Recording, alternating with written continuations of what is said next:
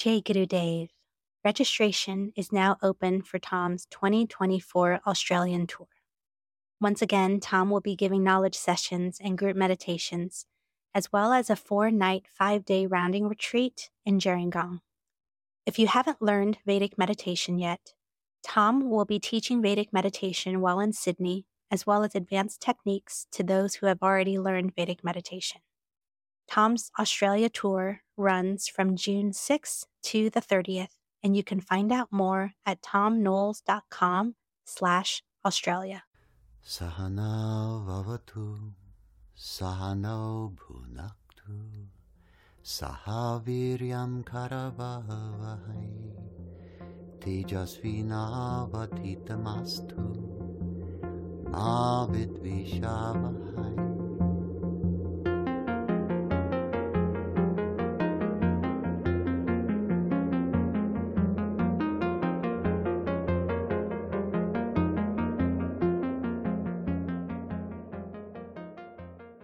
Welcome to my podcast, The Vedic Worldview. I'm Thom Knoles. If you are enjoying the Vedic Worldview podcast and enjoying the material, if you're getting something out of it, I'd like you to consider something. This is a completely listener-funded program. If you'd like to make a contribution to the group effort, it would be very helpful.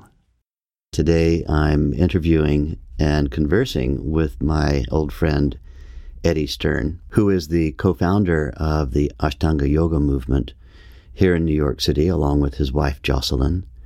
Eddie, how long have you actually been teaching here in New York City? I started teaching in New York in nineteen eighty-nine. I was teaching Shivananda Yoga at the time. And then I met my teacher, Pattabhi Jois, in nineteen ninety, began practicing with him in ninety-one. And then in ninety-three, he gave me permission to start teaching, and that's when we started teaching Ashtanga Yoga here in New York. And uh, he was really the founder of the entire system that we're practicing now. He learned from a teacher named Krishnamacharya, starting in nineteen twenty-seven.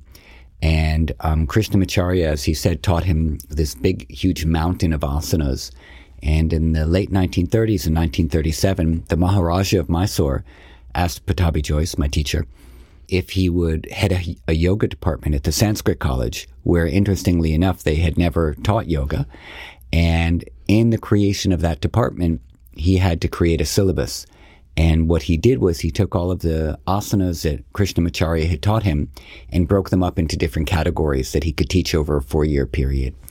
That's basically what he's, you know, taught from the time of nineteen thirty-seven until he passed away in two thousand nine.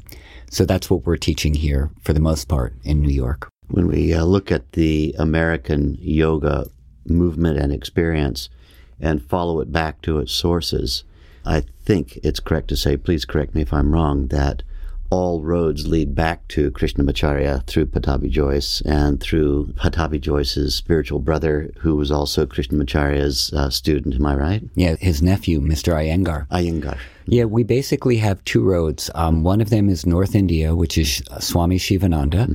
and his students were Vishnudevananda, who started the Shivananda Yoga Vedanta Society, and um, Swami Satchidananda, who did integral yoga. And both of those two ashrams and schools basically spread like all around the world. So this is primarily the North Indian side. And the Bihar School of Yoga also came out from Swami Sivananda mm. through um, that, uh, what's the Bihar School of Yoga guru's name again? It'll come back to me in a minute when I have more coffee.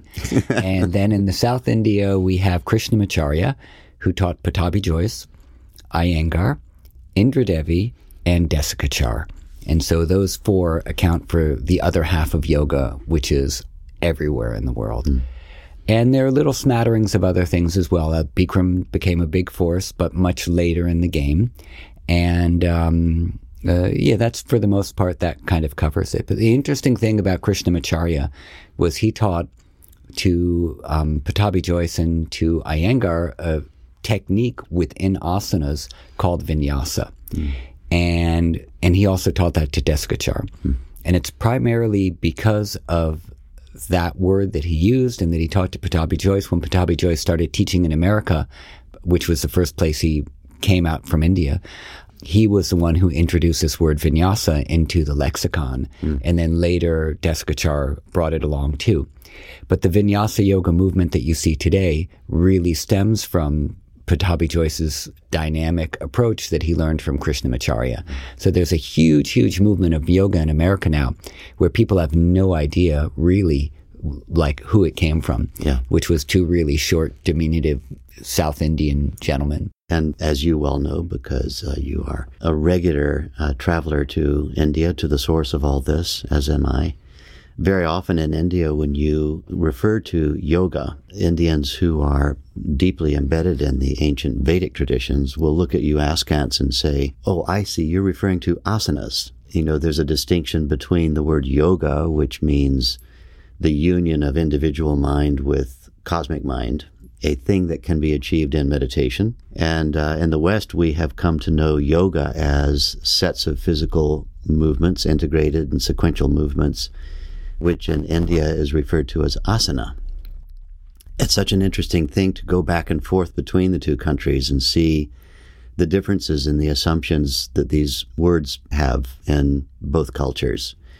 What I want to talk about today is taking a piecemeal approach that many people might take to a yoga class, whatever it may be, whether they're you know, suiting up in spandex and lycra and showing off in front of a mirror, you know, with uh, rock music playing in the background, to people who take a, a deeper interest and perhaps add an element of spirituality sufficient for them to turn this into a life practice. So in essence, you know, talking about how to make this a sustainable thing rather than something you do when you are a little stiff and you need to go and do a yoga class, um, whatever that might mean for somebody. Your particular, and forgive me for referring to it this way, but it's a movement, really. That's how I see it. It's a movement of thought, and it's a mindset about the way in which yoga is practiced with a, a degree of reverence that's not found in just any old yoga studio. What is it in your experience that brings in your members and people who are regulars with you something of that quality of sustainability of experience, something they're going to do for a lifetime, perhaps? Well, this is a topic that has been discussed a lot with many people over the years, because for those of us who were on a spiritual quest thirty, forty years ago and went to a place like India, we went because we were looking to expand our consciousness. We were looking for who we were, what's the meaning of life, what is the meaning of existence. These were the things that, you know, definitely drove me, and I'm sure similar types of things drove you. And I wasn't looking to do Ashtanga Yoga in particular. I was definitely looking for a guru. That's why I was traveling around India. I had read Autobiography of a Yogi, and I had read Milarepa, and I had read all those amazing books, and that made me think, you know, wow, that's, I want somebody like that who I'm going to look at them and my mind is going to blow open and I'm going to be one with the universe. And that's like what I wanted, you know, it's what so many people wanted. And on the one hand, the books and the stories were all really inspiring. On the other hand, they might have been filled with a lot of hyperbole, but it was enough to get me to India. So that's probably fine. You know, but what I ended up finding eventually was Pattabhi Jois. And he wasn't what I expected in a yoga teacher uh, or in a guru. But somehow I felt that he had something to teach me. And it wasn't the thing that I thought I wanted to learn. It was something different than what I thought I wanted to learn. And when you realize that someone has something to teach you which is bigger than you, then you realize, wow, I, you know, this is where guidance comes from. This is where I can let go for a moment and just listen and see where it takes me. And that's basically what happened with him. So essentially, I went to India because I was on a spiritual quest. I was doing some asanas in New York. I was also doing chanting and other things. And as part of that spiritual quest, I found a teacher who was teaching this particular thing. And I always tell people that I recognized in him that he could see something about me that I couldn't see for myself, and that's why I felt that he was my teacher. But if he had been teaching knitting, or if he had been teaching, you know, how to play cricket, I'd be cricket teacher right now. I wouldn't be a yoga teacher. So the yoga that I'm doing is really only a byproduct of the spiritual quest. It's a sidebar. For me, it really, truly is. But on the other hand, I, I don't belittle the yoga practice itself, because it's such a, um, a powerful and direct practice that it allows me to move inwardly on a daily basis. And what my hope is, is that eventually I'll become a better person because of it. I will develop awareness about my breath and about my body and about how my mind works. And then I'll develop a greater awareness of how to treat the people around me and treat the planet, and just be kinder and nicer and try to operate from a higher level of consciousness. And so, and I think that's anyone's hope for a spiritual practice on some level, whether it's meditation or chanting or service. Like, we want expanded awareness so we can live in harmony with the world and planet we inhabit, with everybody else in it. And I think that the, you know, one thing which might have changed over the years is that before, you had to go to a place like India and study. There were no formalized teacher trainings that I did with him. You study for a really long time until the teacher says, you're ready to teach. And in my case, he said to me, he gave me two instructions about how to teach. He said, if someone asks you to teach them, you can teach them. If they don't ask you, then you don't have to teach them. And don't advertise. And teach how I taught you, and don't change anything. And those were my, that was my teacher training. Like, don't change anything, and don't advertise. And if no one asks you to teach them, obviously you're not meant to be teaching. So that was it, piece of cake. Nowadays, you can take a two hundred hour teacher training, get a certificate, and go get a job in a yoga studio. You, there's no context within that for what your tradition is. two hundred hours. And please, two hundred hour yoga teachers, don't be insulted by this. It's really nothing. thirty years of practice, for me, is still really nothing. In the Jewish tradition, you say that, um, you know, when you're thirteen and you have your bar mitzvah, or you're twelve and you have your bar mitzvah, then you become a man. And then, uh, but you're not ready to give counsel until you're fifty. So you have these thirty-seven years of study before you can even give advice to anybody, and your advice still might really suck at that point. so, so, you know, these things take time, they take practice. And I approach my yoga every morning as yoga. When I go down and I roll out my mat and I start doing sun salutations and all the physical postures, for me, that's my spiritual discipline. My spiritual discipline is contained within my body. And that's how I do it, and that's why I do it. I recognize the value of having a body and the ways that I should keep mine healthy and fit so I can be active like you for as long as humanly possible. So I, I recognize the value of a body, and I recognize that my spiritual practice is within my body. So I approach the asanas that I do as a well-rounded spiritual practice. And there are other things that have to go along with that. There are definitely other things that go along with that.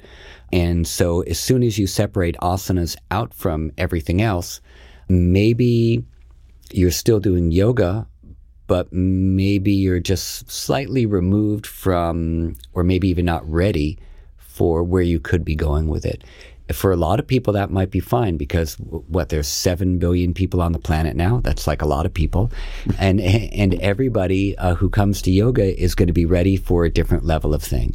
Some people are only going to be ready to to hear the word yoga and say, I'm doing yoga because I'm touching my toes and because I'm lying on my back and resting ten minutes. That might be beautiful for them. Other people might hear the word yoga and might mean they need to be sitting in meditation for four hours a day or five hours a day. For other people, it might be doing service. Or so I, I allow for a full spectrum of approaches to it, because um, everyone has a different need. I try not to be too judgmental about the different yogas. Every once in a while I am. But for the most part, I recognize the need that Krishnamacharya spoke about was, was that everybody needs something different. And as a teacher, you should be able to meet those needs or direct them to where they need to go, and not try to superimpose your ideas about what yoga or spirituality is onto another being. You know, it's fascinating to look at an historic context of the various entries of yoga into North America. I'm not sure if you're aware of or have read a book, I think it's entitled The Great Um, about an American man who, and, and written by one of the former editors of Rolling Stone, this book is a fabulous read, who in the nineteen twenties began a yoga school here in New York and then opened an ashram and circus with elephants and so on on the Hudson River, upriver from New York City, and uh, who um, counted amongst his many cloying, sycophantic disciples, the Vanderbilt girls, and many other famous people of the time. Interestingly enough, our school is on Vanderbilt Avenue. Is, is that in Brooklyn? Yeah. Yes. The, Brook, the Brooklyn Yoga Club. Yeah. And uh, that's so interesting. And uh, I highly recommend uh, that's a cracking good read. What happened to him, and I can't remember his proper English name, he had adopted a Sanskrit name in the twenties and thirties, is that by the late nineteen thirties, he had been vilified so ferociously by vested interests that were cultural and religious vested interests into, you know, being somebody who held orgies regularly and so on and so forth, that he was virtually put out of business and shut down. And that particular entry of yoga into America vanished, and virtually vanished from the history books too. So the book makes that a very interesting read, because then the second wave came, which, you know, in, in our modern context, we kind of look at as the first wave. Now I walk through a grocery store and see a box of Rice Krispies, and, you know, it just caught my eye that at, at the bottom, you know, in a little corner sidebar, recommending that eaters of Rice Krispies uh, do yoga. I wonder uh, if I could get them as a sponsor. When I first got into Vedic meditation fifty years ago, it would have been inconceivable to me that you would see on a box of cereal from Kellogg's, you know, a recommendation to get into yoga, you know, whatever that might mean for you. And, you know, they're not pushing a particular type of yoga. It was just, you know, yoga in general, look it up, you know, kind of thing. I'm using that as an example of how pervasive this thing has become as mostly a force of good.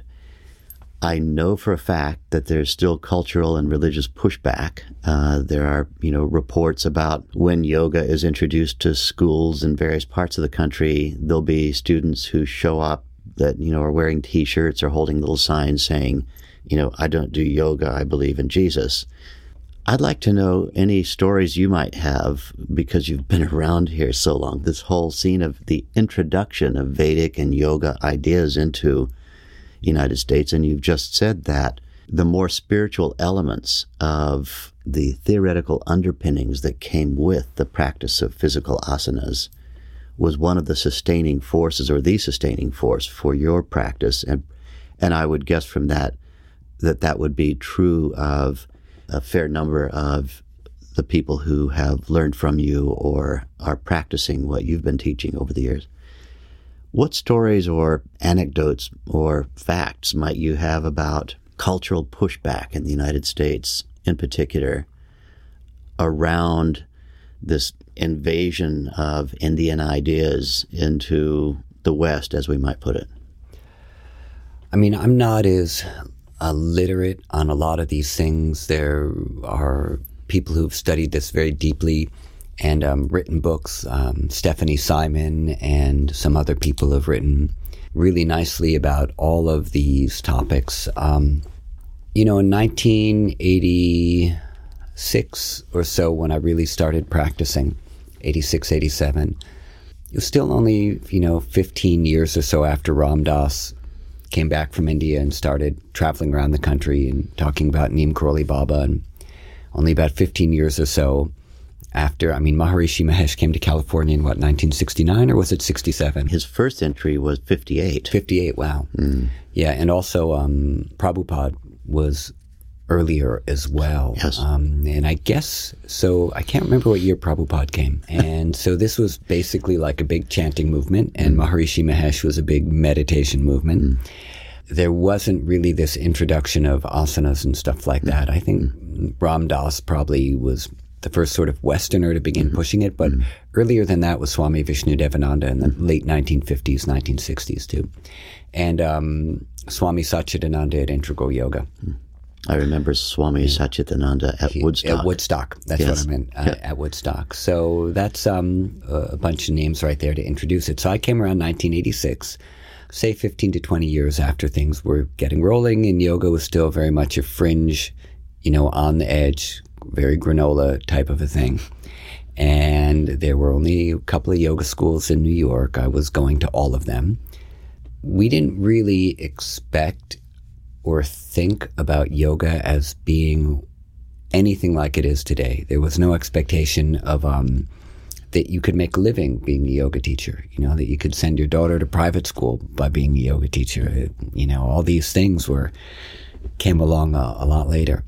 And I think one of the things that happened is um, as more people started having access to these practices, there were teachers and doctors and people in the military, school teachers that is, who and nurses and politicians who all were being introduced to yoga, meditation, chanting because of the lifestyles they lived or just general exposure.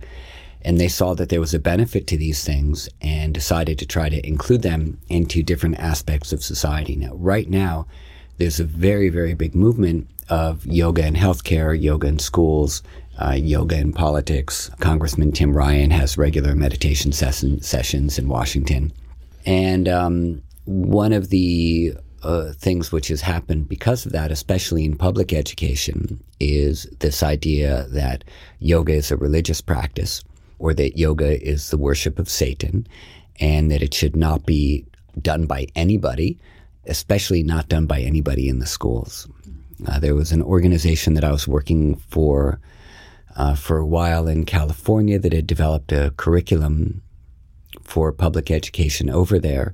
And the school district ended up getting sued by a group of parents who said that yoga did not belong in the schools, separation of church and state, it was a religious practice. The judge ruled that though yoga was religious in nature, it was not a religion. And it was being done in a secular way by so many people in America already that there really didn't seem to be a problem with it. And there was an appeal, and they lost the appeal as well. So after that decision, basically yoga was okay, at least for California. Mm. A lot of instances of small things like this cropping up here and there. And uh, my feeling is that, um, as I said before, yoga is definitely a spiritual practice. It is the understanding of the distinction between who we are and what we're observing, of object and subject, or subject and object, and what is the relationship between those two things. Um, as you put it, the merging of the individual mind with a universal or cosmic mind. And in Yoga Sutras, it doesn't necessarily say cosmic mind, but it says that when the mind is completely still, then the seer remains as itself, meaning you know who you are, and you know also what all the changing phenomena around you are as well.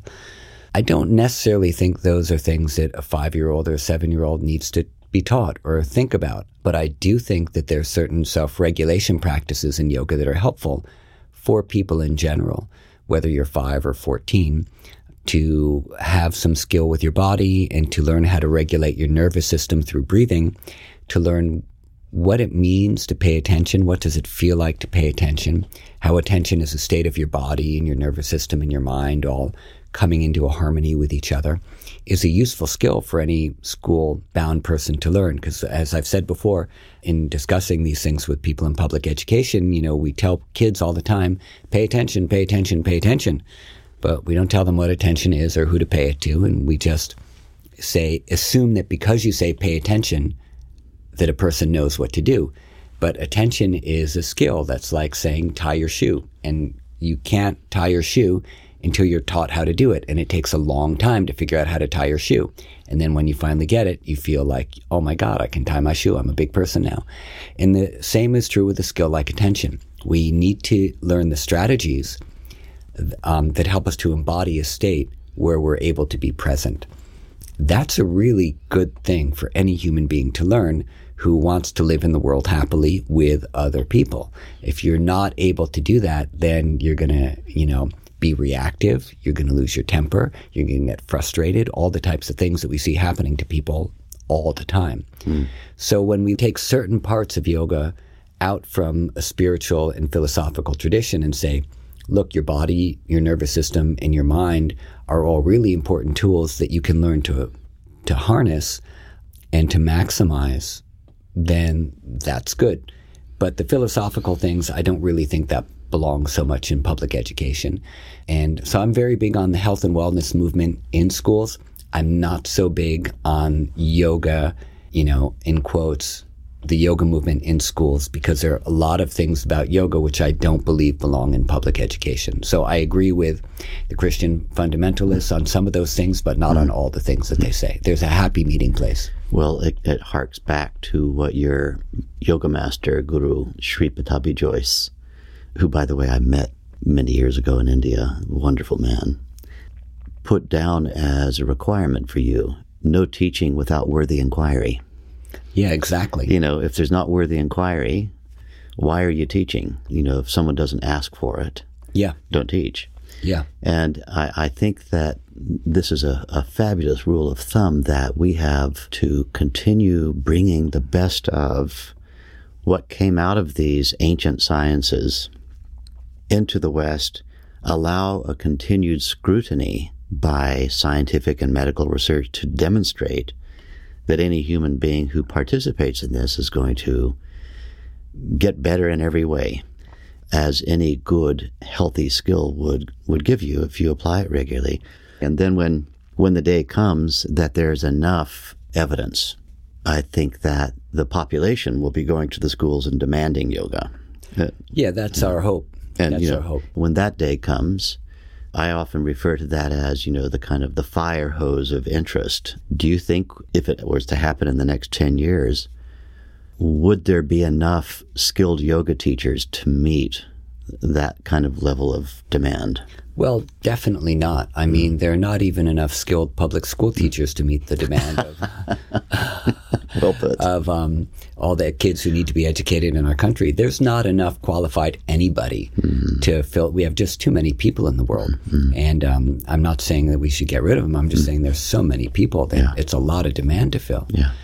But I think you're. It's a really accurate thing that you've said, that public policy and public need drives policy change in healthcare and government and places like that. This is a, a bottom-up approach where real change happens. And interestingly enough, this is one of the reasons why yoga is such an effective practice, because it's a bottom-up approach to self-regulation.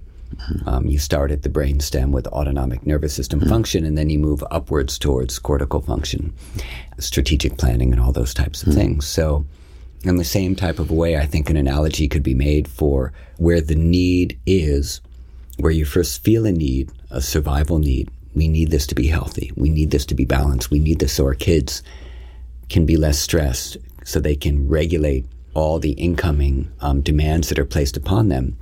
That is definitely a bottom-up regulation type of a thing. So that would be good for the country, mm. uh, I think. And there are a lot of people working on it. Mm. And there's a lot of research being done. More and more research uh, every day is being done. We have, um, I have a colleague named Marshall Higgins from Long Island University. We put on a science and yoga conference. We're going to have our fourth one in January, January nineteenth and twentieth in Brooklyn. We have scientists coming from all around the world who will be presenting their research on yoga and meditation and the ways that it is effective as a neurophysiological self-regulatory technique. A lot of different techniques, from loving-kindness meditation all the way up to asana practice. Mm. Uh, we have a woman named Gail Parker, P H D, who will be presenting on the stress-based trauma that comes just because of the color of your skin. So it's race-based stress trauma, mm. um, and practices that you can do to integrate that reality into yourself. Mm. So a lot of really different things will be presented with amazing people. And you see these sort of wide ranges of um, of interest coming at the research. Doctor Stephen Porges, who is uh, the creator of the polyvagal theory, which has basically introduced a hierarchical, different hierarchical levels of the vagus nerve and how that responds in predictable manners to things that happen in our environment, didn't create this theory for yoga and meditation, but it turns out that it's such an apt explanation of what happens when you do yoga that many yogis have gravitated towards him. Mm-hmm. And he's become basically like a, a, a pop icon of the autonomic nervous system for a whole generation of yoga practitioners, including myself, and mm-hmm. meditation practitioners. Mm-hmm. So he'll be coming this year also. And um, a lot of people will be really looking forward to hearing what he has to say. Eddie, to what extent are you able to take some of the Jewish ideals as you learned them, some of the Kabbalistic ideas which are permeating Jewish thought, and see parallels and feel as though this Vedic, yogic approach, to what extent it actually satisfies some of those criteria that are culturally so strong all over the world? When we were on Broome Street, and we had our yoga school. We also have a Ganesha temple, which you, you had seen on Broome Street. This was a very Vedically consecrated Hindu temple that we did regular worship in. We're now rebuilding it in Brooklyn. Downstairs from us was a place called the Soho Synagogue, which was a synagogue run by two Orthodox, young Orthodox Jews. And we became friends. And we started a we started a little bit of a, a study group where every two weeks or so, I would get together with them and a Christian pastor and an agnostic friend, and we would pick a topic and we would discuss it from all the different viewpoints. The overlap between the Kabbalistic ideas and the yogic ideas was like ninety-nine percent mirrored. And I continued later on to study with one of the rabbis, Rabbi, Rabbi um, Mendel Jacobson, on a regular basis when I decided that for my fiftieth birthday, I wanted to get bar mitzvahed because I never had been. And so we met every week and we we studied and he taught me stuff and we discussed the overlaps between these different traditions, everything from elemental things to cosmic things, to the idea of repairing the universe, to the idea um, of the, you know, infinite amounts of rays of light which have expanded when God created the universe, which is very similar to Sankhya if you take the God out of it. Mm-hmm. And um, so, and then I did my bar mitzvah with him, and we, when I turned fifty, which was in December, and we continue to study. We're planning on doing some writing together as well. I think the thing which is key is that the mystical branches of every religious tradition have a lot in common because truth is truth. And some of the terminology will be different, but when you meet a mystic on the road, you know, you know that you've met a, a, a like-minded brother or sister. And I think that's really our meeting place. And I also think that I have come to yoga not as a mystic, but with a mystic sensibility, which was um, um, my question was, and these were the questions that I learned from my English teacher in ninth grade, the three most important questions to ask yourself: who am I, what am I doing here, and what do I do next? And we were reading Siddhartha. She said, these are the three most important things you can ask yourself. Who am I? What am I doing here? What's my purpose? And what do I do next? How do I bring my purpose out into the world? And that's literally the only thing I remember from high school. Hmm. And I got to India and I started reading Ramana Maharshi and I thought, oh my God, Missus Benditson was one hundred percent onto it, you know? So that's sort of the underlying thing, like that drives it. Everything else is um, being stuck in a clique, you know? Mm. It, everything else is aligning yourself with some flag waving something, mm. which doesn't bring you anything. Mm. So as um, H E Mohan says, don't wave a flag for anything, but always search for the truth. I follow the teachings of my teacher because they're good and they work, and I committed myself to them. So, but I don't, you know, run around thinking Ashtanga Yoga is the only way of doing it. Mm. It's one way of doing it. Mm. So uh, I've really enjoyed studying with uh, Rabbi Mendel because I love commonality, I love overlap, and I love to to hear about the things that shine a light on what I've been thinking about from a slightly different angle. Um, it just expands the whole vision of what it is that we're looking for. Mm. People, especially some of my Hindu friends, they've said, um, when I've been asked, you know, are you a Hindu? And I say, no, I'm Jewish. I was born from Jewish parents, and I identify as being culturally Jewish. I practice Hinduism because I'm very drawn to it, that's normal for me. I don't, I'm not as comfortable practicing um, Judaism, even though I do some of the rituals. But it's very normal for me and comfortable to, to worship Ganesha, and I feel that's part of my spiritual dialogue. Many people say you cannot convert to Hinduism. You have to be born a Hindu, including my teacher. So uh, I accept that. But he said, if you have the samskara, anyone is free to practice it. Uh, so some people have said to me, you know, well, you should convert to Hinduism. How can you call yourself a Jew? And I say, you know, one of the things Taittiriya Upanishad teaches at the very end, the guru gives the instruction to the student, Matra Devo Bhava, Pitra Devo Bhava. Let your mother be like a god unto you, your father be like on a god to you. How could I go against the life they've given me by renouncing our entire religious and cultural upbringing? Um, so I don't. That would be cutting myself off from all of my ancestry, which is amazing. Um, going all the way back to the uh, Vilna Gaon, which is a very deep, you know, Judaic religious tradition. Mm. So I'm very proud to be part of, connected to that, even if I happen to worship deities. That's, you know, that, that little group of subjects is a whole another episode of podcast, which we might do together at a future date. I'd you know, it's to. like part two, where we can look at all of the uh, crossovers between Kabbalistic Judaism, indeed mystical Christianity, and I'm making a distinction between that and literalism and fundamentalism, and and indeed mystical atheism, which does exist in my experience. People who will say they don't believe in God. However, one famous physicist said to me, I don't believe in God. However, I will acknowledge that there's one indivisible whole conscious thing and everything comes out of it. But I don't believe in God. And I said, well, all right. I, I think we're down to semantics now. Exactly.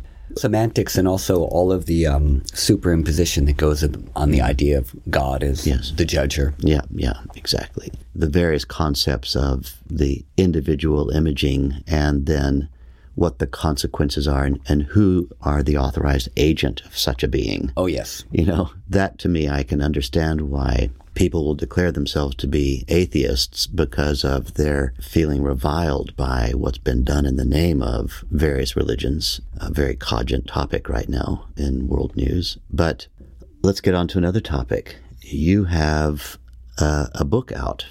I have a book coming out. Coming out. It's not out yet? No, it's not out yet. When will it launch? Uh, it comes out on March twelfth, and it's called One Simple Thing, A New Look at the Science of Yoga and How It Can Transform Your Life. And what's in it?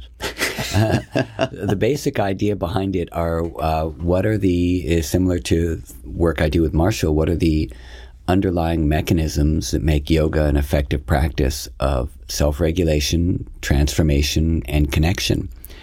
One of the things that drove me to write it was lectures I'd been doing over a three-year period investigating yoga and the nervous system and the overlays between Western ideas of the nervous system and yogic ideas of the nervous system.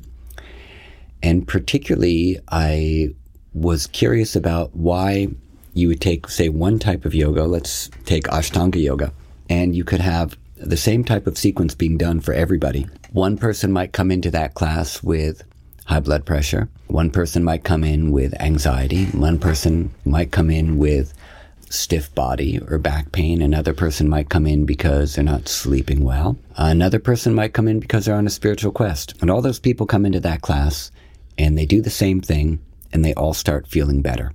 And the thing which needs to be fixed starts getting fixed. Sometimes a little bit, sometimes a lot of a bit. And I wondered, how is that possible?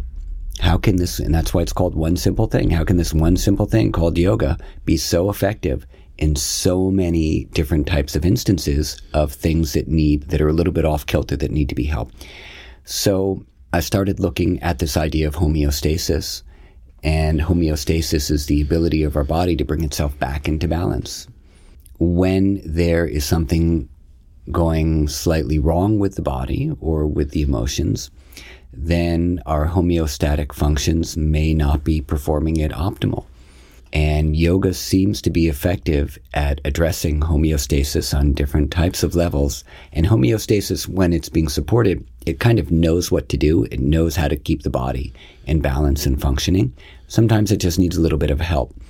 So yoga seems to be one of those things which is going to help this part of our autonomic nervous system to keep us in balance and to auto-correct the things that need to be corrected. Now, there's a lot more to it than that, mm. but um, as a very general overview, like that's what got me interested in this. Mm. And it led to a whole host of other things, um, the vagus nerve, inflammation, the triune brain theory, how our cortical level of our brain has largely developed for us to be social beings, and how social connection is a very important part of our spiritual quest and well-being. So all these types of things are, are in the book.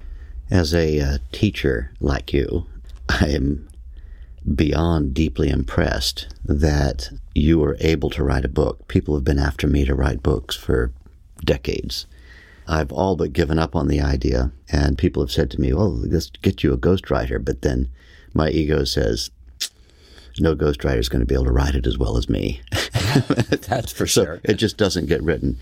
So I've decided to just leave behind as my legacy tens of thousands of hours of recorded material, and somebody else can write books one day about whatever it is that I managed to learn from my teachers. How hard was it to write a book? I mean, you know, I hearing it from a friend and colleague like you, I'm just so fascinated. How hard was it? How long did it take you? Okay, well, I ha- had collaborated on a few books before this, mm. and so I had a little bit of experience in the publishing world, but I'd never written one entirely on my own. I didn't know if I'd be able to do it. The idea developed over a several-year period, and then when I finally got down to writing, it took about six months. Mm. And I wrote um, in, you know, I write in the mornings before I practice. So basically I get up at three or three fifteen, I'd make some coffee, have a shower, and then I would write for an hour pretty much each morning until I finished it. Hmm. And that was that. And um, the hardest part is I'm, I'm, I'm not, I'm a good person for big ideas, but I'm not great on the details. So the hard part was like, you know, all the passes going through it and cleaning things up. And But that part was really good because after I turned in the first um, draft of the book and my editor, Jeff, gave it back to me with suggestions, I really could flesh it out and elaborate and go a lot deeper than I'd gone through the first pass. So the second draft was really enjoyable because I'd gotten everything out on paper and then I could see what was missing and start filling it in. But I, I really viewed the book as this just one thing that I wanted to talk about. I just, this was the only thing was basically like nervous system and a particular idea about the nervous system of where uh, the kleshas or the obstructions that occur in chapter two of the Yoga Sutras, where do they exist within us physiologically? So avidya, which is not knowing who we are, and asmita, the narrative we make up when we don't know who we are, and raga and dvesha, that are, you know, desires and aversions that our narrative is based on, in fear of death or fear of extinction. These are all survival things. Like we we we live by these things. And they keep us living in ignorance or in this not knowing. But do they have a physiological location? And I decided that they did, and that was in our brainstem, where our survival functions actually exist. So I wanted to investigate this idea of where how our survival functions, which is respiration, heart rate, blood pressure, digestion, sexual reproduction, and sleep, these have a physical location in the brainstem. And how do the kleshas, which basically are, are intimately tied into these, h- how are they connected? So for example, if we have a fear of death, that means that we want to remain alive. And so in order for us to m- remain alive, we need to breathe. We need to do some other things too, but we have to be breathing. So the body is going to keep breathing, not just because that's what it does, but because there's this subtle thing in us that says don't die, right? So that's abhinivesha, like in our respiratory mechanism. So I was interested in examining this, and that's like, you know, if, if by the end of the book, that's really what it's about. That's where I'm heading towards. And I had seen, as many people do, you know, you see books by Kant or by Hegel or Heidegger, and and they're basically lectures that they give, and they turn these lectures into a book. And the and Plato and Socrates and all the old philosophers, they would do this as well, and the Upanishads too, where a philosopher would expound on like one point, and then that would be it. That would be the book. And then you know, maybe later on they'd say something different, or they'd tweak it a little, or they'd add to it. So I thought, if I could just say this one thing, if I have anything to say later, I can, but for the time being, let me just try to articulate this one thing. And that's basically what the experiment was. And I hope it works. I hope it's good. I hope I'm kind of right. I hope people like it. I hope it, it inspires people to practice. Mm. And I passed the idea by a bunch of people before I wrote it. Like I spoke about it with Deepak, Deepak mm. Chopra, and um, Murali Doraiswamy, and mm. Subhash Kak, and a bunch of like scientist philosophers and who know a lot about Vedic knowledge. And um, I passed my idea by them. I told them some, some different points, and, and enough of them said that sounds pretty good to me mm. that um, it, it made me feel confident to put it down on paper. Mm. We'll see what happens. Mm-hmm. I'm glad that I was able to get this far with it. Yes. You should write a book. No, you know what? Even if you leave behind like one hundred thousand hours of recordings, that's fine. People will listen to them. And who has time to read anyway? Yes, yes. Thus this podcast. Eddie, I notice all through the teachings of yoga in all of its various forms, from the most superficial, and I was in Los Angeles recently, and I I couldn't help but uh, walk past, you see, you know, walking past a particular yoga studio, and it has a big sign outside, no Sanskrit, no, no chanting, uh, just yoga. And oh I my thought, God. Hang on, the word yoga is Sanskrit. It's a Sanskrit word. um, you know, I, I think it went on with, you know, no beads, no incense, no, you know, it's like, okay. So, you know, from the stripped down to the fully fleshed, which I would consider your uh, approach to be, you know, the fully fledged with acknowledgement of tradition and, you know, its origins and sources and open acknowledgement of where it came from. There's the spectrum. And yet throughout all of these offerings of what's called yoga, in quotes, uh, all over North America, and we're just talking North America for the moment, it's rare ever to find a disciplined and regular approach to meditation. And as I understand it, and I'd like to hear your view on it, traditionally in India, asana, meaning, you know, the physical positions, and pranayam, the breathing techniques that append asana, are a preparation for meditation. What has been your experience, if you would give me a little history of your dabblings in or dedication to meditation techniques, and how much of a role did they play in your training? Meditation and chanting was the first thing I started with. Hmm. Um, the first thing I started with was L S D, actually, and mushrooms. And then that led me to Ram Dass, which led me to meditation and chanting. Mm-hmm. And then later I did asanas. The first time I went to a yoga class, quote-unquote yoga class, and they were mm-hmm. doing sun salutations and standing on their head, I thought, mm-hmm. this has nothing to do with yoga. Mm-hmm. That was like my first impression mm-hmm. after having this, you know, meditation and chanting intro. The fact that there's a yoga school that says no Sanskrit is so funny. I mean, it's a Sanskrit word. The entire tradition was taught in Sanskrit. That's idiocy.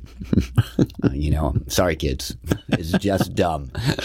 So, you know, educate yourselves. Yes. And this is the only thing you can say. You know, you, you, you know, you got to educate yourself and um, and not be afraid of something that comes from another country, mm. especially if, you know, you're doing it. And then mm. what are you doing if there's mm. no Sanskrit there? Mm.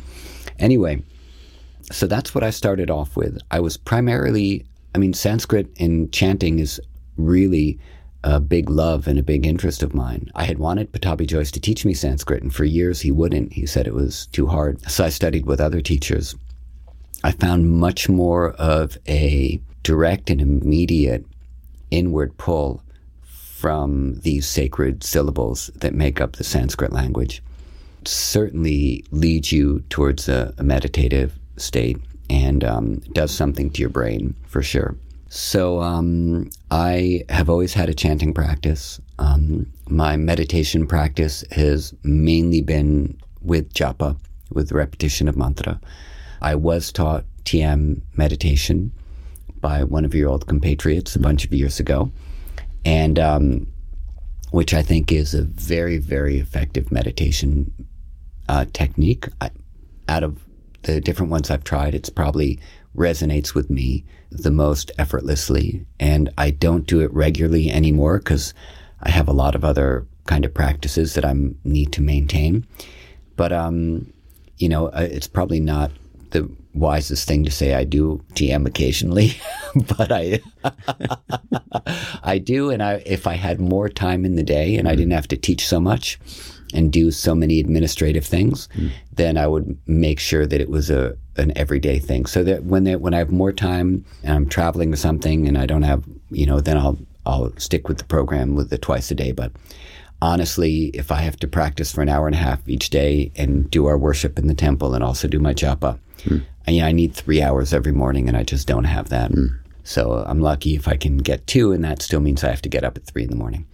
So yoga asanas as preparation for pranayama, as preparation for meditation, is the sequencing of Patanjali. The word asana, as is the verbal root sit, and ana means breath. So to do an asana is literally to sit with your breath in whatever position you're in. And that's to sit with a natural breath. And then pranayama is to sit with a measured, controlled breath. And then meditation or, or concentration, which comes next, is to allow your mind to be resting on one point, and then on the next point, and then on the next point, in a continuous fashion until your awareness becomes steady and smooth and continuous. So the, the concentration goes from one point to the next point to the next point. And then meditation is just a smooth point. You're just like a flow, continuous flow.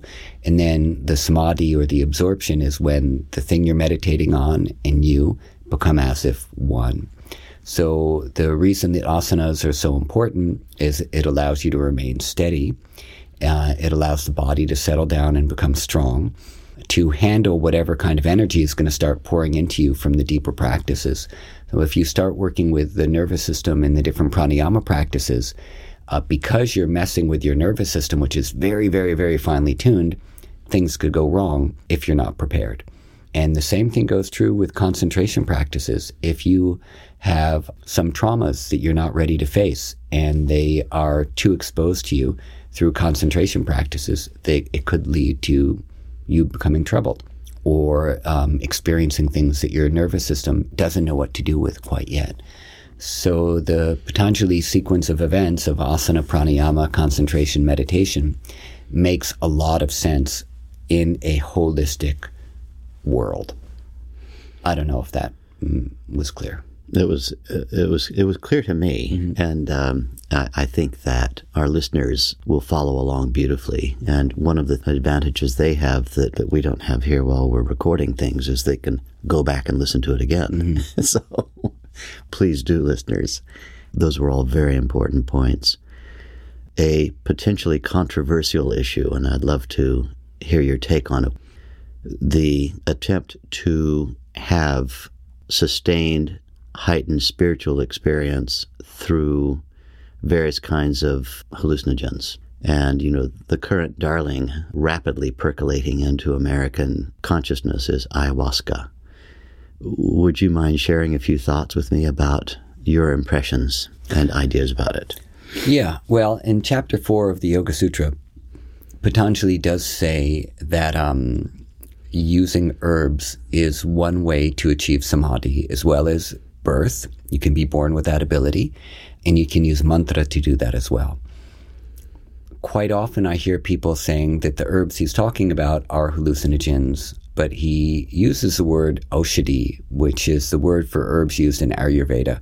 So it's not necessarily hallucinogenics or marijuana or anything like that. It could just be um, supportive herbs of uh, natures that I don't know that are able to help you heighten your consciousness and heighten your uh, level of awareness and ability to focus. Caffeine, for example, is something that, when used wisely, can heighten your energy levels and your focus. If used unwisely, it will make you very scattered and lead to acidity in your stomach. So there are a lot of different types of herbs that you find naturally that can support that. You said one of the best things about uh, the use of something like ayahuasca that I have repeated since then in these discussions, which was that when you do a hallucinogen, quite often you don't have a repeated experience, but the experience will be different. And that was definitely what happened when I was taking L S D and taking mushrooms. I think with D M T, people quite often find a very similar type of experience that they have. I don't know what happens over sustained amounts of times, if it's always the same. But when you go deeply into yourself, awareness is always the same. You have a repeated experience of being, a repeated experience of consciousness, a repeated experience of a non-narrative existence for a little while. And it's always the same every time you go in there. So, and one of the things which is key in yoga is something called uh, samskara. And um, samskara is an impression that we get. And I know you already know this, but I'll say for the benefit of whoever might not know this who's listening to us. We have three things. One, we have karma. Karma means an action. An action leaves an impression.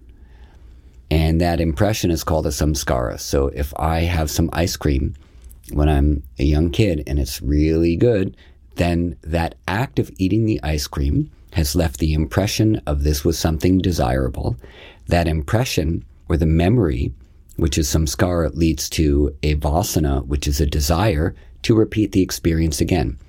When that desire becomes strong enough and I'm able to fulfill it, I act on it, which is karma. And I eat the ice cream again. I have a reinforced memory that ice cream is good, and then the vasana, the desire, continues to grow. This is called the vritti samskara chakra. So I keep on reinforcing my desire through my action, and I strengthen the memory of it. The experience of our true nature, or of knowing who I am through meditation or any other technique, is going to be this repeated same experience of being. And every time I go into that experience, I'm creating a new samskara of presence, unadulterated. And that will give me the desire to repeat that experience. The key to a samskara is that it needs to basically be the same if it's leading towards awareness. If it's a samskara that's leading us towards only slaking our desires in the world, then what's going to happen is we're going to chase after fleeting temporary sensation, fleeting temporary experience. And every time we have that fleeting experience, it's going to be slightly different, slightly unsatisfying. So we feel we need to do it again so that we try to recapture that first beautiful essence of what it was. This is a lot of the reason why people keep doing drugs. If they did it once and everything was great, then they wouldn't need to do it again. And people say, well, isn't the same true for meditation? Don't you just need to do it once and then never do it again? And my answer to that would be, well, it's slightly different, because the reason, or ultimate reason, why we might meditate is for this, for knowing who we are, is for self-knowing. And the reason we have to do it again is we very quickly forget who we are when we go back into the world. The more we can re- reinforce this self-knowing, the more we're likely to remember it at the time when we need it, which is when we get angry, or when uh, we feel judgmental or self-righteous, or all of those types of things, or when someone needs help. We need to remember at that time who we are. We don't need to remember, you know, the amazing trip that we had. Uh, we need to remember to be present. So I don't deny that, and I've never done ayahuasca because this came along way after I had left the drug scene. So I don't deny that L S D and mushrooms and ecstasy were not helpful tools for me. They were. I learned a lot, but what I learned from them very quickly was that the thing I was looking for, yoga and meditation and chanting, would give me much quicker without any side effects. Meaning I wouldn't feel like shit the next day. You know, I would be, I would get up ready to do it again. You cannot do L S D every day. It stops working. You can't do ecstasy every day. Not only does it stop working, it'll start making you feel really, really bad. But you can meditate every day. You can do yoga every day. You can chant every day and always feel better for it and more connected for it. And if connection is essentially what we're looking for, then the tool of connection should be something that is going to be ever present in our lives. Those are just some of my basic thoughts. Um, I don't want to take away the choice that anyone has to try these things, but I, I do question that they are a necessary and continuous adjunct to a spiritual practice. That's my opinion. I could be wrong. I'm wrong about a lot of things. What do you think? Well, in our tradition and my particular branch of it, the teaching is that heightened consciousness states are best arrived at through the mind leading and the body following. Beautiful. Uh, and so the consciousness is able to have a deep impression of the unboundedness at the source of thought and all the layers leading up to that ultimate place, the different layers of of experience that can be had very deep inside of individual consciousness and then beyond individual consciousness to the absolute. When the mind goes there, the body follows, and the body is adapting in grades and eventually creates a neurophysiological style of functioning that will support the mind maintaining those states permanently. It's also considered that if you have a physiology-led heightened experience, you lack context. So if you take a, a drug of any kind, whether it's, you know, referred to as quotes-unquote the medicine, which uh, it, it always cracked me up because I hear people referring to marijuana and L S D and, and uh, ayahuasca as the medicine. These, you know, things are used as medicines in some proper contexts. Then you have the physiology dictating to the mind what the mind will be experiencing. A portal is torn open into which our consciousness is thrust into super conscious phenomena that do exist inside the consciousness realm, but our mind is experiencing it without any context. You might see beings, you might see personifications, you might experience becoming those beings, you might have all kinds of amazing experiences, but it's body-led. The body is forcing the consciousness into that state, and there's no lead-up, there's no context, and perspective is missing. And so then when you return from that, the mind is lacking a context in which to integrate that into everyday life. And it's it can be absolutely mind-expanding and mind-blowing, but it's very difficult to get an accurate interpretation of what it all meant with reference to your everyday life. On the other hand, as you do a consciousness-led phenomenon where body follows, the consciousness gradually, gradually, gradually, and repeatedly, and you mentioned that point of having a regular experience of the same fabrics of consciousness, the same things, and information about what's in there grows and grows and grows, and as it grows, context for each experience also grows. And the brain and the physiology are able gently to follow and adapt. And then there's absolutely no doubt. I mean, people come to me after I've been meditating for fifty years.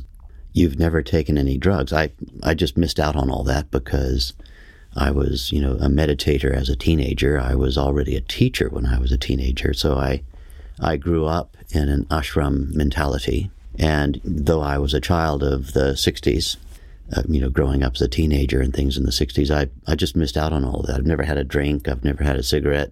I don't poo-poo these things, and I haven't even given up on the idea. I might have a drink this afternoon. Who knows? Um, Where should we go? It'll have to be an Irish pub. I'm always fascinated by those Irish ones. Um, uh, so, you know, people are sometimes amazed because of my age and because of the period in which I grew up during those impressionable times that I've never had a drug. And they'll often say to me things like, you should try it.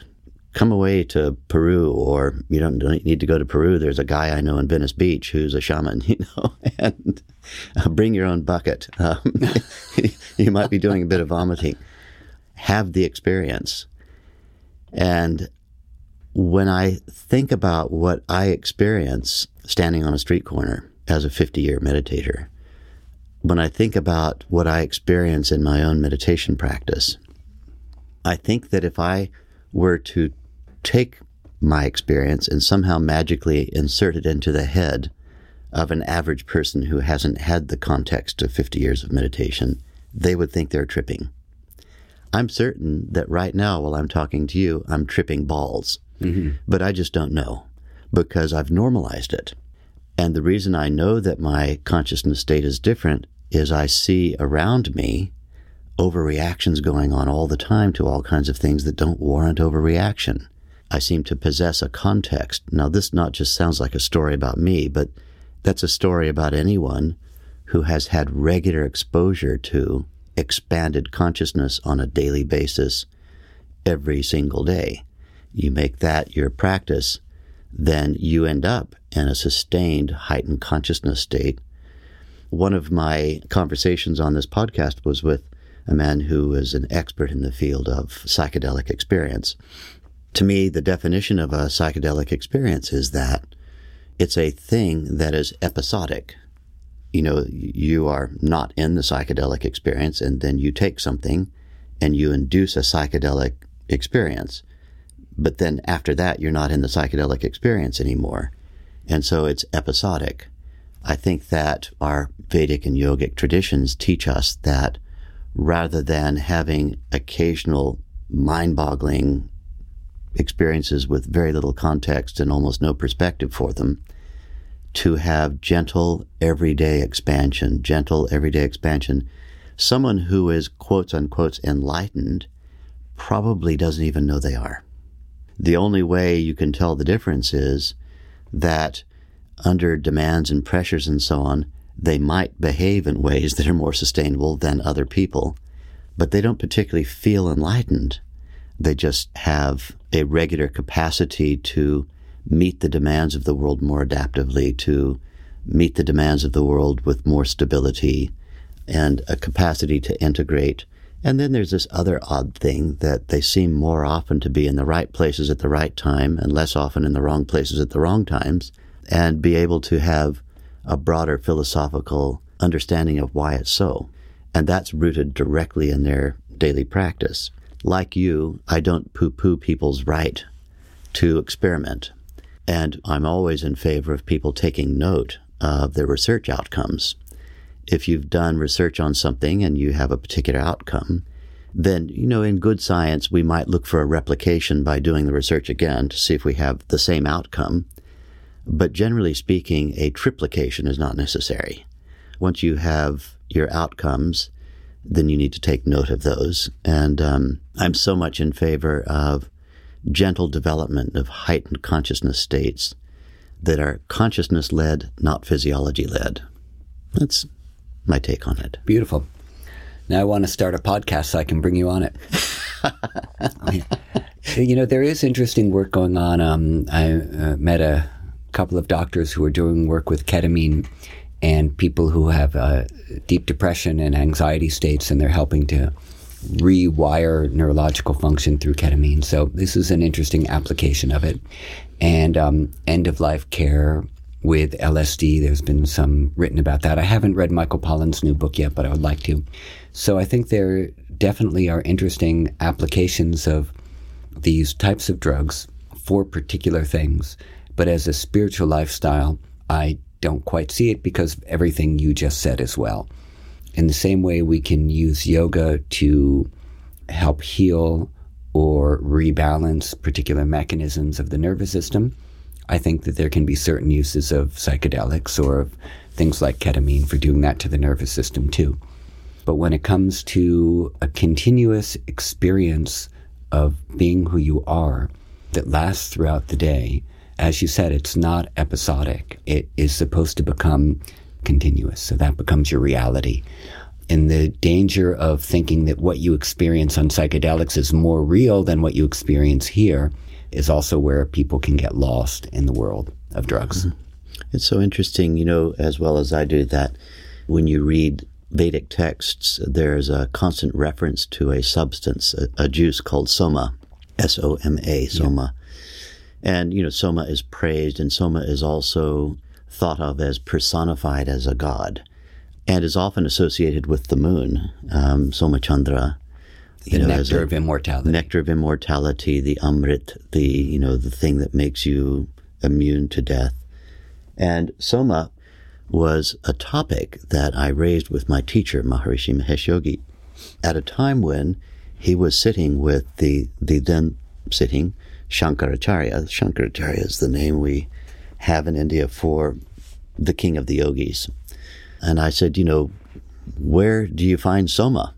You know, because it's extolled for its virtues, for raising consciousness and all that, the soma plant. And Maharishi gestured to the Shankaracharya, who didn't speak much English, and asked him to give his answer, and translated his answer. And the answer was that, do you know where the soma plant is? And I said, well, I've read that it's in the Himalayas. And he goes, yes, it is in the Himalayas, as long as you are in the Himalayas. It is a gland. That's the soma plant. And uh, it exists inside the human brain. And it is at the pinnacle of mm. consciousness. That's the Himalayas. The pineal gland. Exactly. Yeah. And it produces a celestial brain chemical. That's soma.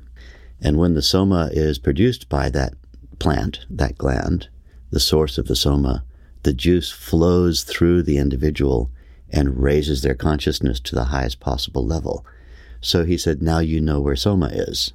And you're here in the Himalayas, so you found soma in the Himalayas. That's just such an interesting thing, because in the West, we are so literal. It seems to be one of our big problems, that we want historicity, we want literalism, we want, you know, we, we don't know how to think connotatively, as Joseph Campbell puts it.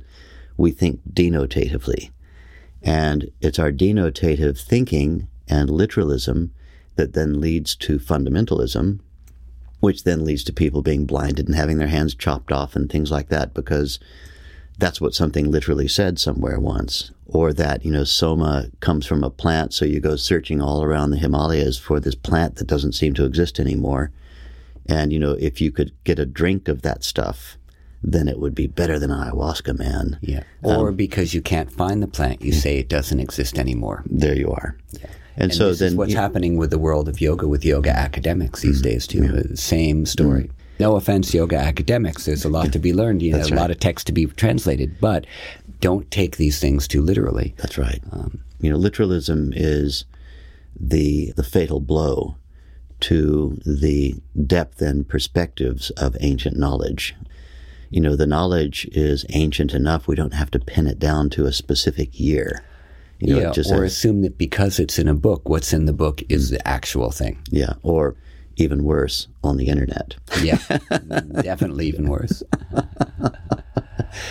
Also that, fascinating. Yeah, I mean, um, uh, that's uh, an entirely different topic, but it has been in vogue over the past ten or fifteen years for this new academy of yoga to try to show where the yoga which is being practiced, quote unquote, today, meaning Krishnamacharya and people like that, really came from.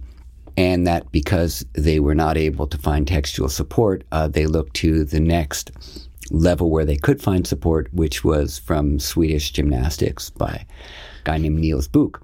And so obviously there were then connect the dots made between how this Swedish gymnastics and the Y M C A movement came to India in the nineteen twenties and thirties. And obviously Krishnamacharya was influenced by that. And, you know, that's why we have the yoga that we do today. And uh, and then they say, well, that's not exactly what we're saying, but it, it is what they were saying.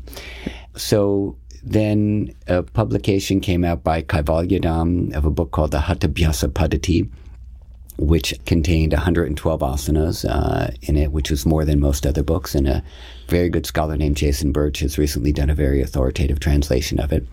And it shows that there was an eighteenth century text, it might have been earlier, older as well, contained many, many asanas that were then showing up in later texts as well in different forms. That if you keep looking in India, eventually you're going to find something which proves the point of what the Indians have been saying all along, which is that yoga has been around like this for a long time. Maybe it looks a little bit different now, but it's been around for a long time. And just because you don't see it written down in a book doesn't mean that it wasn't there. And the academics can only say, if we don't see it in front of us in a book, then it doesn't exist yet. This is colonialism mm-hmm. uh, at its highest. Yes. So little by little, they keep finding the texts, which prove what the Indians were saying all along. And then they go, oh, yes, so, uh, you know, now it exists. Yeah. It's really maddening. It's uh, uh, it's so interesting because, of course, the knowledge which we refer to as Veda There was no attempt ever to write it down until eight hundred years ago. It was an oral tradition going back thousands of years, and so you couldn't find it, and that was intentional. The ancient Vedic culture knew of the dangers of book burners. Uh, book burners have been around for millennia. You in Veda culture, you want to subsume all of their holidays, rename them, let them continue having them, but, you know, change them out. Do a little bit of divide and conquer. Exactly. And you want to get rid of any texts, even if they're written down on parchment. So the ancient masters knew all about this, starting with uh, Vyasa's adopted son, Shukadeva, who was the inventor of the monastic tradition. He was the first innovator of that. Shukadeva could foresee that India's relative freedom from external invaders by virtue of its coastline, and there was not good navigation in those days. So to get a navy or an army across the sea to India was complex. And then on the roof of India to the north was the Himalayan Massif, which to get an army across the Himalayas was well nigh impossible, but it was inevitable that people would figure out how to do it. And so Shukadeva created the first tradition of social misfits, people for whom the idea of relating to somebody was anathema, people who were natural hermits. And he said, you know, it's less than one in a hundred people. We'll create places for them, and we'll train them in the oral traditions. And they won't live in any place that's coveted by any invader. No big boundaries, no seaports or cities or anything. They can go to the mountains. They can go to the jungles. And they can live in this these settings where they can have their natural hermit life, but their job is to be the backup disc, as it were, you know, to maintain the Vedic knowledge in the oral tradition. And of course, you know, with the arrival of the Mughals, which, you know, we can read Mongols, into India, the entire Vedic culture was assailed dramatically, and an attempt to rub it out took place. One of the things that I read that is a very fascinating example of this is that, you know, the the heads of icons, of uh, murtis, of statuaries, of Vedic gods and whatnot uh, would be twisted off and placed as the doormat with the face up on the home of the Mughal uh, masters. And Indians were required to keep their shoes on and enter the home and to wipe their feet on the face of the murti on their way in. Of course, the Indian approach to that is that our shoes are now blessed. It all backfired, you know. You know, wait till you go there, and you know, then then they would take their shoes home and, you know, lay them on an altar because they've been blessed by the face of the murti. Meanwhile, the Vedas were safe and sound in these monastic traditions, but the householder tradition of daily practice was eroded dramatically over a period of time until the Mughals were assimilated and ended up becoming Indians. And, you know, the style of Islam that they originally brought to India ended up becoming very Indianized. You know, India is one of the only places in the world where you go into a mosque and take your shoes off at the door. Indian Muslims are really quite different to Muslims anywhere else in the world. The interesting thing out of all of this is that the scholars of the West, trying to find where Vedic knowledge and yogic knowledge originated. During the nineteen twenties and thirties, the movement that later on became Hitler's Socialist Party of Germany, the Nazis, needed to find a reason why Germany was the source of civilization. And it was cultural hegemony, you know, it was cultural colonialism. And so Hitler, who was fascinated by the symbology of the ancient Vedic masters, and part of his book-burning campaigns was to selectively find, amongst all the other books that were being burned, any books that referred to Vedic knowledge as having come from India. And so the Arya people, which was the name of the ancient Indian race, suddenly became the German people. We are the Arya people. We're the Aryans. And to prove it, we'll take one of the primary symbols, the swastika. Swastika itself is a Sanskrit word, which means auspicious. Auspicious. And to take the swastika and make it our symbol and own it, and we are the Aryans. And so then the historians, the Germanic historians, began to create a tale of the invasion, ancient invasion of India, that, you know, Europeans, white Europeans went to North India, invaded the place in ancient times, and then created the Vedas. And then from there came back to Europe and colonized Europe. And this bizarre twist in the history of where ancient Vedic knowledge came from, that it came from Europe and not from India, was, you know, obviously a cultural hijacking. And interestingly enough, though, it's had repercussions down to the modern day. You can still read Western scholars who would never consider that they were influenced by Nazi history theories, buying into this idea that... The Aryan invasion. The Aryan yeah. invasion, yeah. that these white Europeans went over to India and took over and created all the good stuff, yeah. which we now find coming back to us. And, um, you know, it's... Um, when you are in India and you see places like the great maths, the centers of learning, the academies of learning, Jyotirmath has in the far north in India a particular temple where the Shankaracharya sits for six months of the year when it's not snowing. And there on the wall is a disciplic succession with dates back to the time of Adi Shankara, and it is two thousand five hundred seventy-six years, but modern scholars in- insist that Shankara must have lived in A D eight hundred. And the simple explanation for that is that the name Shankaracharya was shared by all of his disciples. They were all Shankaracharyas.